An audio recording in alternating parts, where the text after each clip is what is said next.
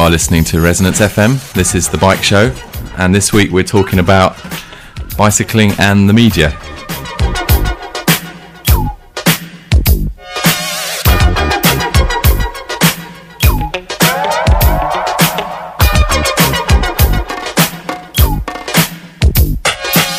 It's like a jungle sometimes. It makes me wonder how I keep from going under. It's like a jungle sometimes. It makes me wonder how I keep from going under.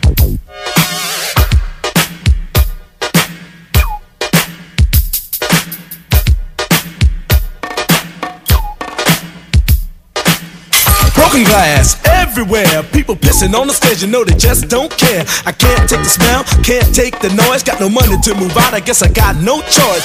Rats in the front room, roaches in the back, junkies in the alley with the baseball bat. I tried to get away, but I couldn't get far, cause a man with a tow truck repossessed my car. Don't push me, cause I'm close to the edge. I'm trying not to lose my head. it's like a jungle sometimes. It makes me wonder how I keep from going under.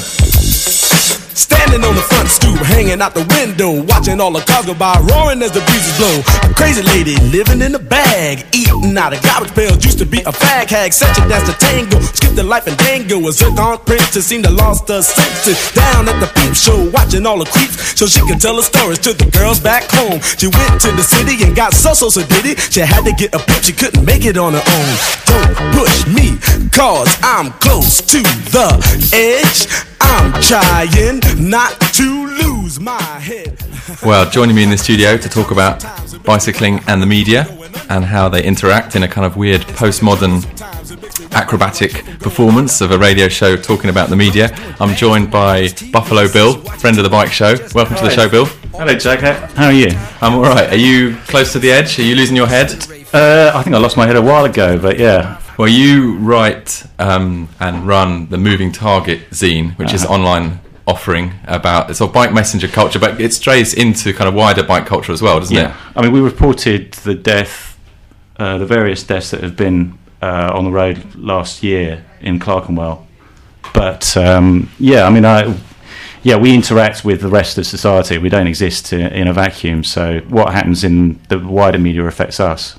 Well, one of the things that uh, you recently shot to fame on the broadcasting waves was get you in resonance. You've been on resonance a couple of times with us, but it wasn't enough for you, it seems. So you had to go and go on today in an act of gross uh, treachery and unfaithfulness. but we're going to um, reprise a certain portion of your uh, interview on the Today programme so that people can get a flavour of how the mainstream media is covering cycling.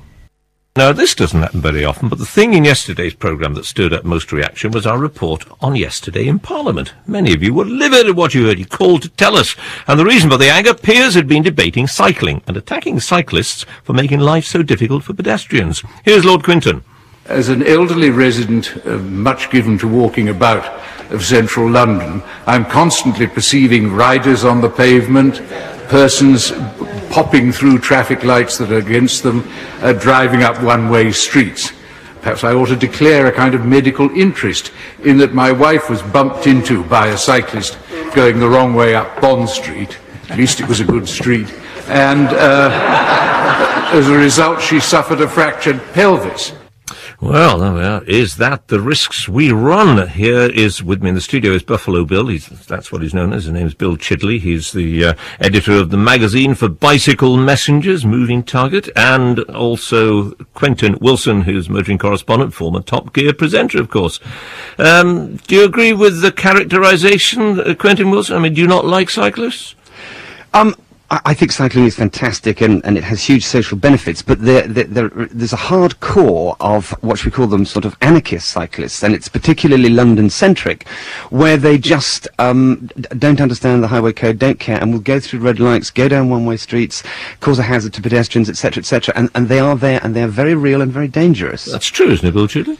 Well, I think there is a problem with cycling in this country, and I think the problem is that the British hate cyclists, and I think that even that includes British cyclists. Perhaps that's because of their behaviour. Well, I don't think there is a, problem, uh, safety problem with cyclists. I mean, if you look at the stats, and I've got the stats in front of me, there were 321 people uh, killed on the road, 671 p- were pedestrians, and one of those pedestrians, one, of those pedestrians uh, was involved in a collision with a cyclist. So that's not a huge problem in my view. Um, the On the other hand, that doesn't tell you how many were knocked down and injured, like um, his lordship's wife, who had a pelvis fractured. Well, that's that. I mean, I, it's very unfortunate to hear of any kind of collision resulting in serious injury. But uh, from my point of view, I can tell you of within the small confines of the courier community, seven people who have been killed since 1989 doing their job, and So they'd be killed by motorists, you mean? Yeah. yeah, killed killed by HGVs. Two people I know by name who were killed last. Well, that's enough of the Today programme on resonance. Um, why were you roped into that, do you think? Uh, well, it's basically because of Lord Quinton. I mean, it's a bit confusing because it was Quentin Wilson, who's the motoring journalist, it's sort of Jeremy Clarkson light, um, and uh, Lord Quinton, who'd raised the issue of bad behaviour by cyclists uh, to uh, a member of the government in the House of Lords, and that had been reported on on yesterday in Parliament. And but I mean, it's part of a wider picture. A cyclist only feature whenever cyclists feature in the media in any shape or form. There's always some crack about what a, a hazard they are, what a menace to society they are. And where do you think this is coming from?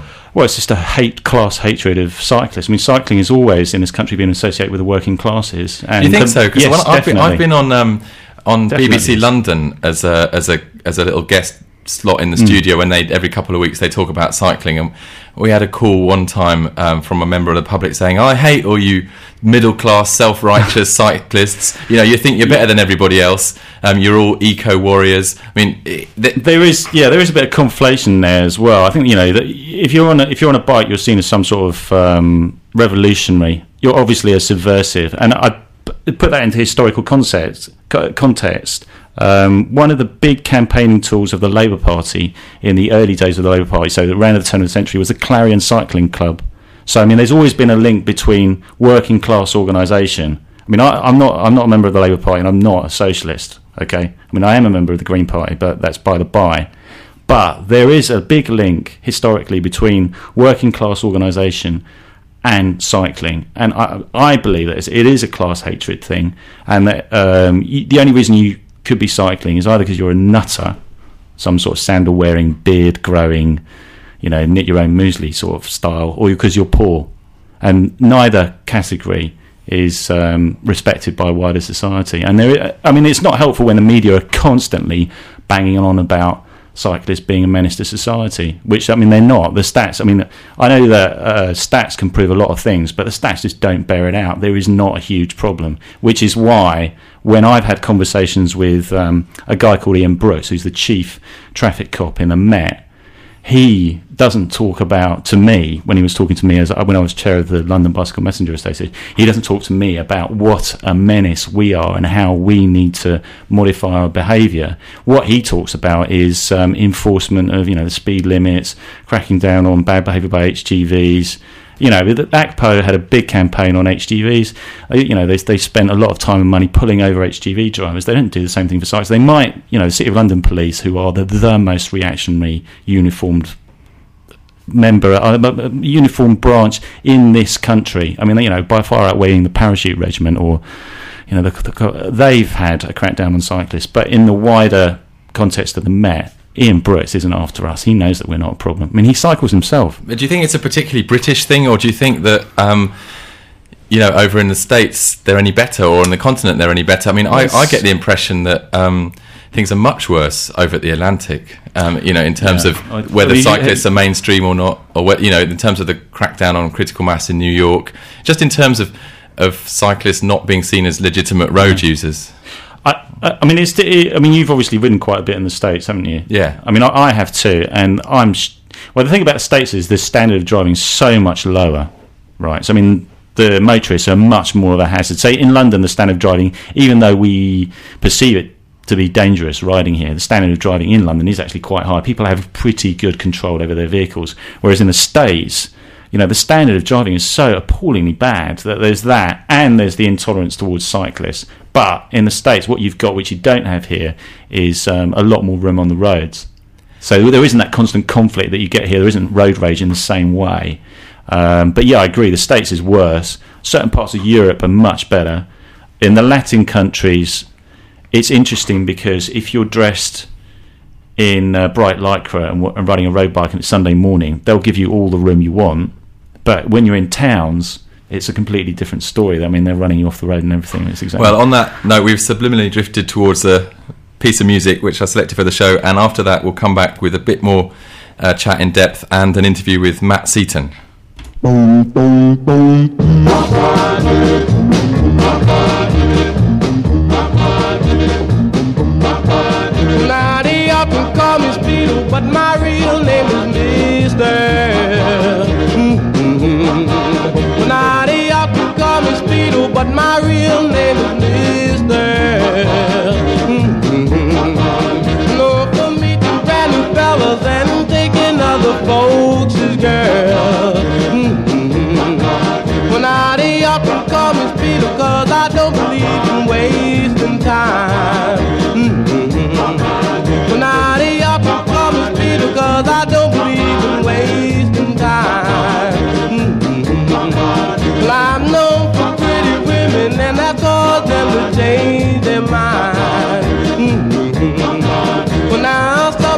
Call me Joe, some may call me Mo.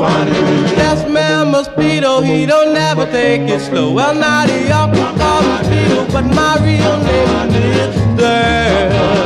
Mm-hmm. Now they often call me Speedo, but my real name is Well,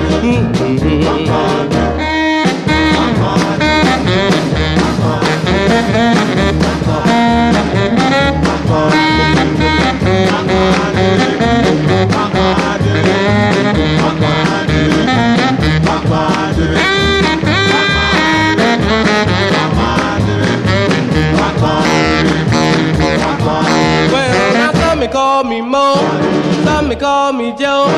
That's man mosquito, he don't never take it slow. Well, now they all call me Speedo, but my real name is Mister.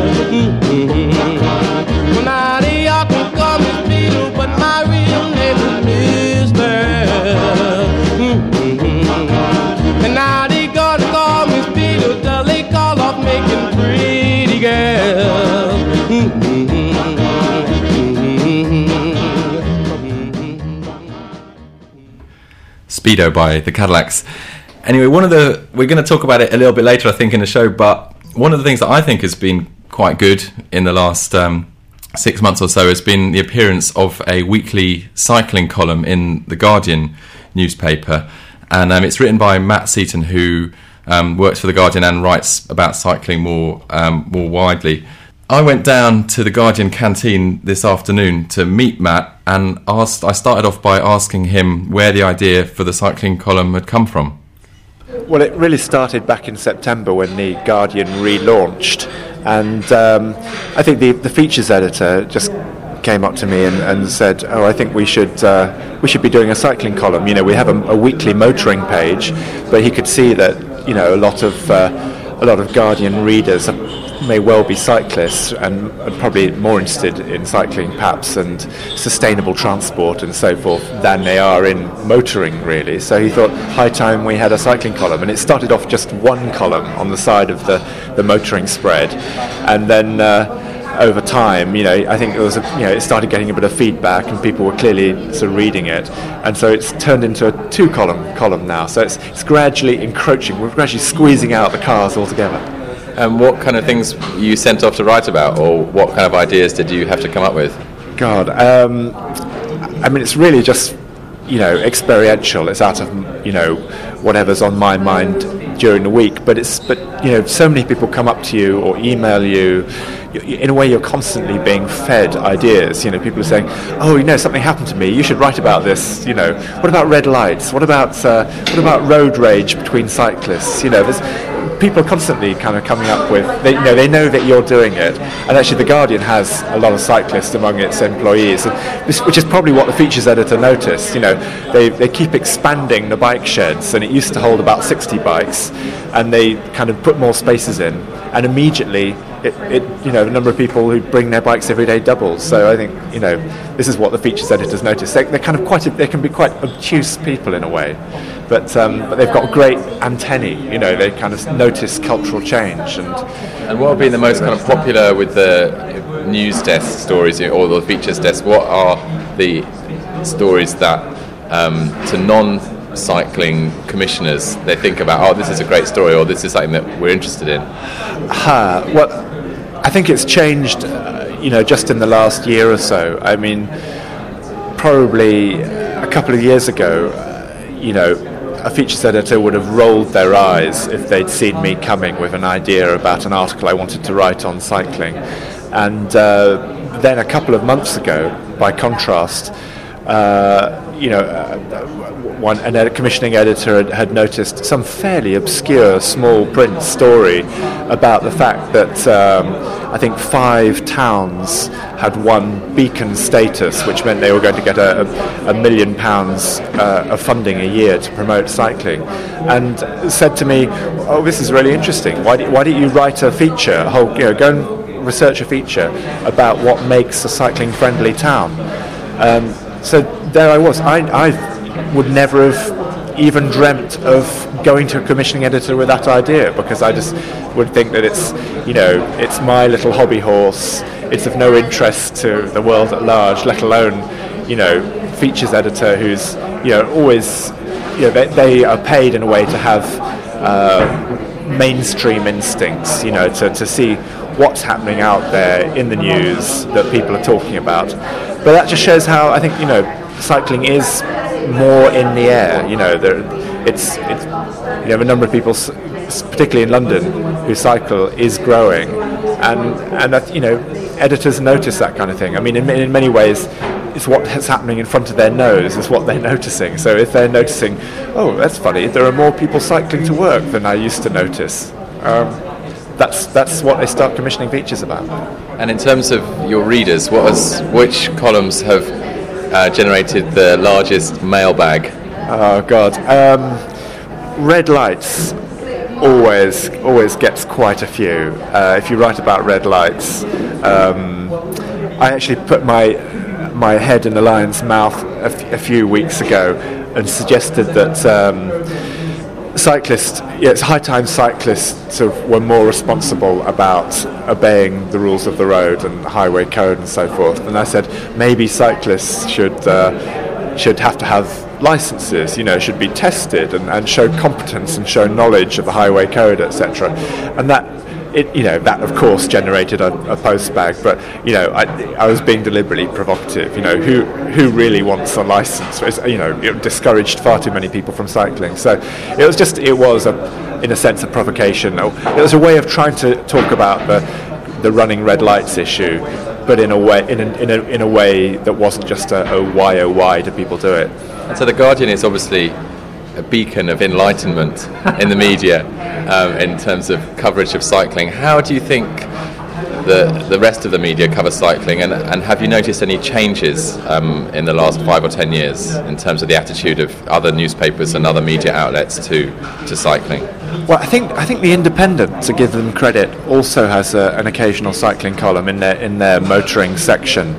Um, what would be a real breakthrough would be if um, uh, you know a, a driving motoring section like the Sunday Times is started employing a cycling columnist. Um, but you know that at the moment that is the the last redoubt of the, the kind of motor sort of petrol head dinosaurs. Um, uh, people you, know it's it's mixed i think you know sometimes evening standard which of course is you know the londoners paper um, runs quite a lot of cycling stories they run a lot of transport related stories sometimes they're negative sometimes they're more positive they they have a very uh, they have a kind of split personality attitude about Ken Livingstone. Sometimes they love him and sometimes they hate him. So they seem to be either feuding or, or kind of having a love in with him.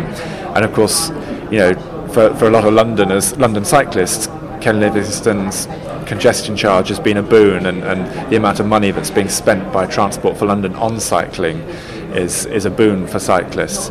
Um, I, I, I, think there was quite a lot of coverage in the Times um, of the tragedy in Rhyl, where four cyclists were killed a few weeks ago, and uh, I, I, I didn't actually read the, the, their news coverage, but I heard quite a lot of feedback from other cyclists about it, saying how bad it was, and that they'd, there'd been a, a, really stupid piece about how dangerous cycling was, and how you know the, they're the only uh, type of road user for whom casualties are going up, which is actually wrong. I mean, they, they were slightly higher in 2004 than they were in 2003, but the trend is downwards. So it was a completely misinformed piece.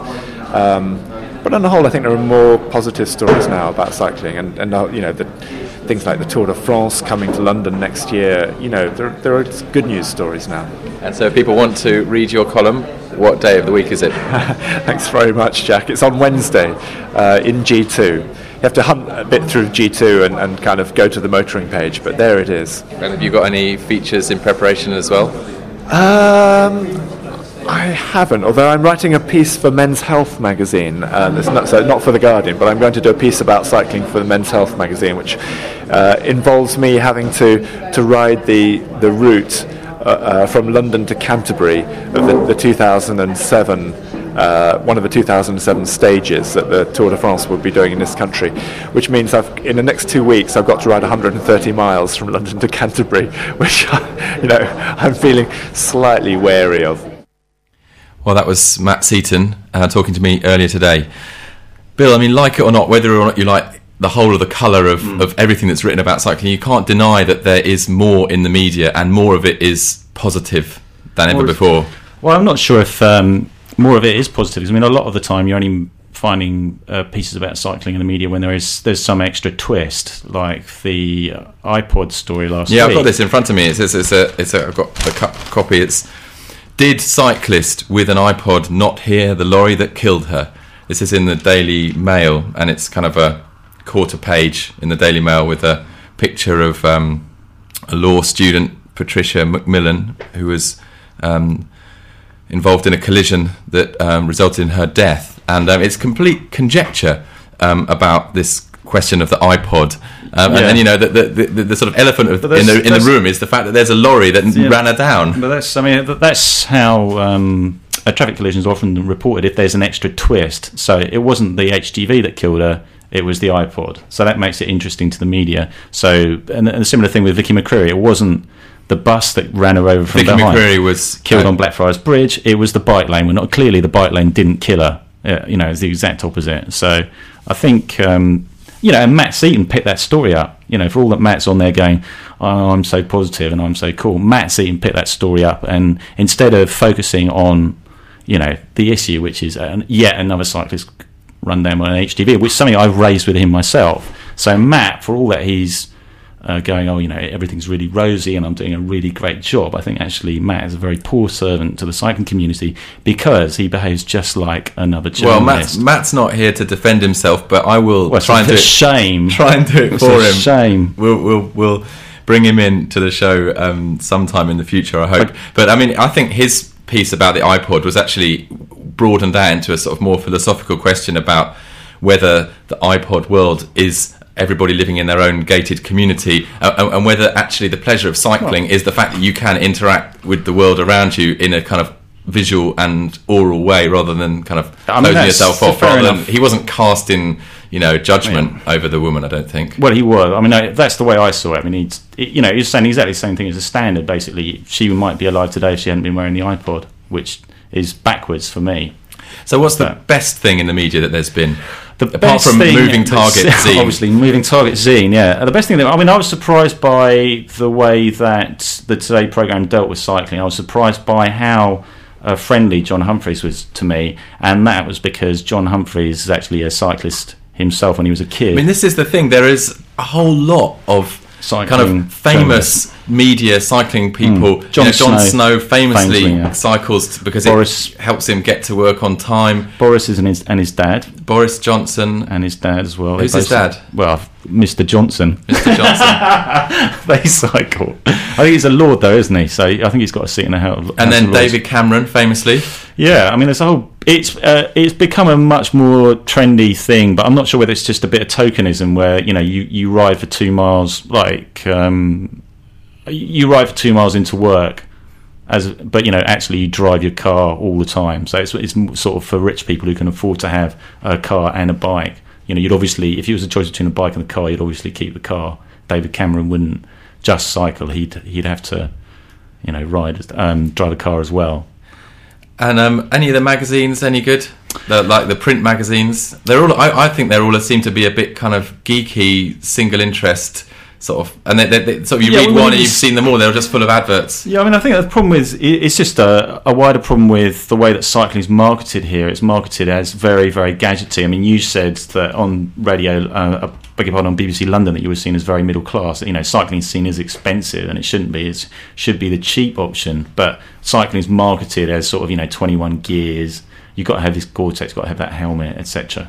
Well, you don't So- get allowed onto the Moving Target zine website unless you can prove that you've only got one gear. But if people do want to vi- visit it, how do they go about? true. How do they go about doing that? Well, just go to www.movingtargetzine.com and yeah, you can join in the fun.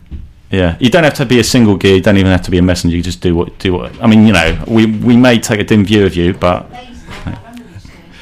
Uh, well, we've got an invasion of the clear spot into the studio now, and I think it's all about time just to say um, the bike show will be back next week. We've got Dave Holladay, who's the public transport campaigner for the Cyclist Touring Club, the CTC, coming to, in to talk about cycle and rail integration. And in the meantime, here's a little plug for um, London's best bike messenger band, who are coming in for a live session in reson- uh, resonance on Are the they? 20th of March. Yep, they are. And um, in the meantime, here's um, something that they recorded earlier. It's called Alley Cat. This is the bike show. Um, see you next week. I'm tired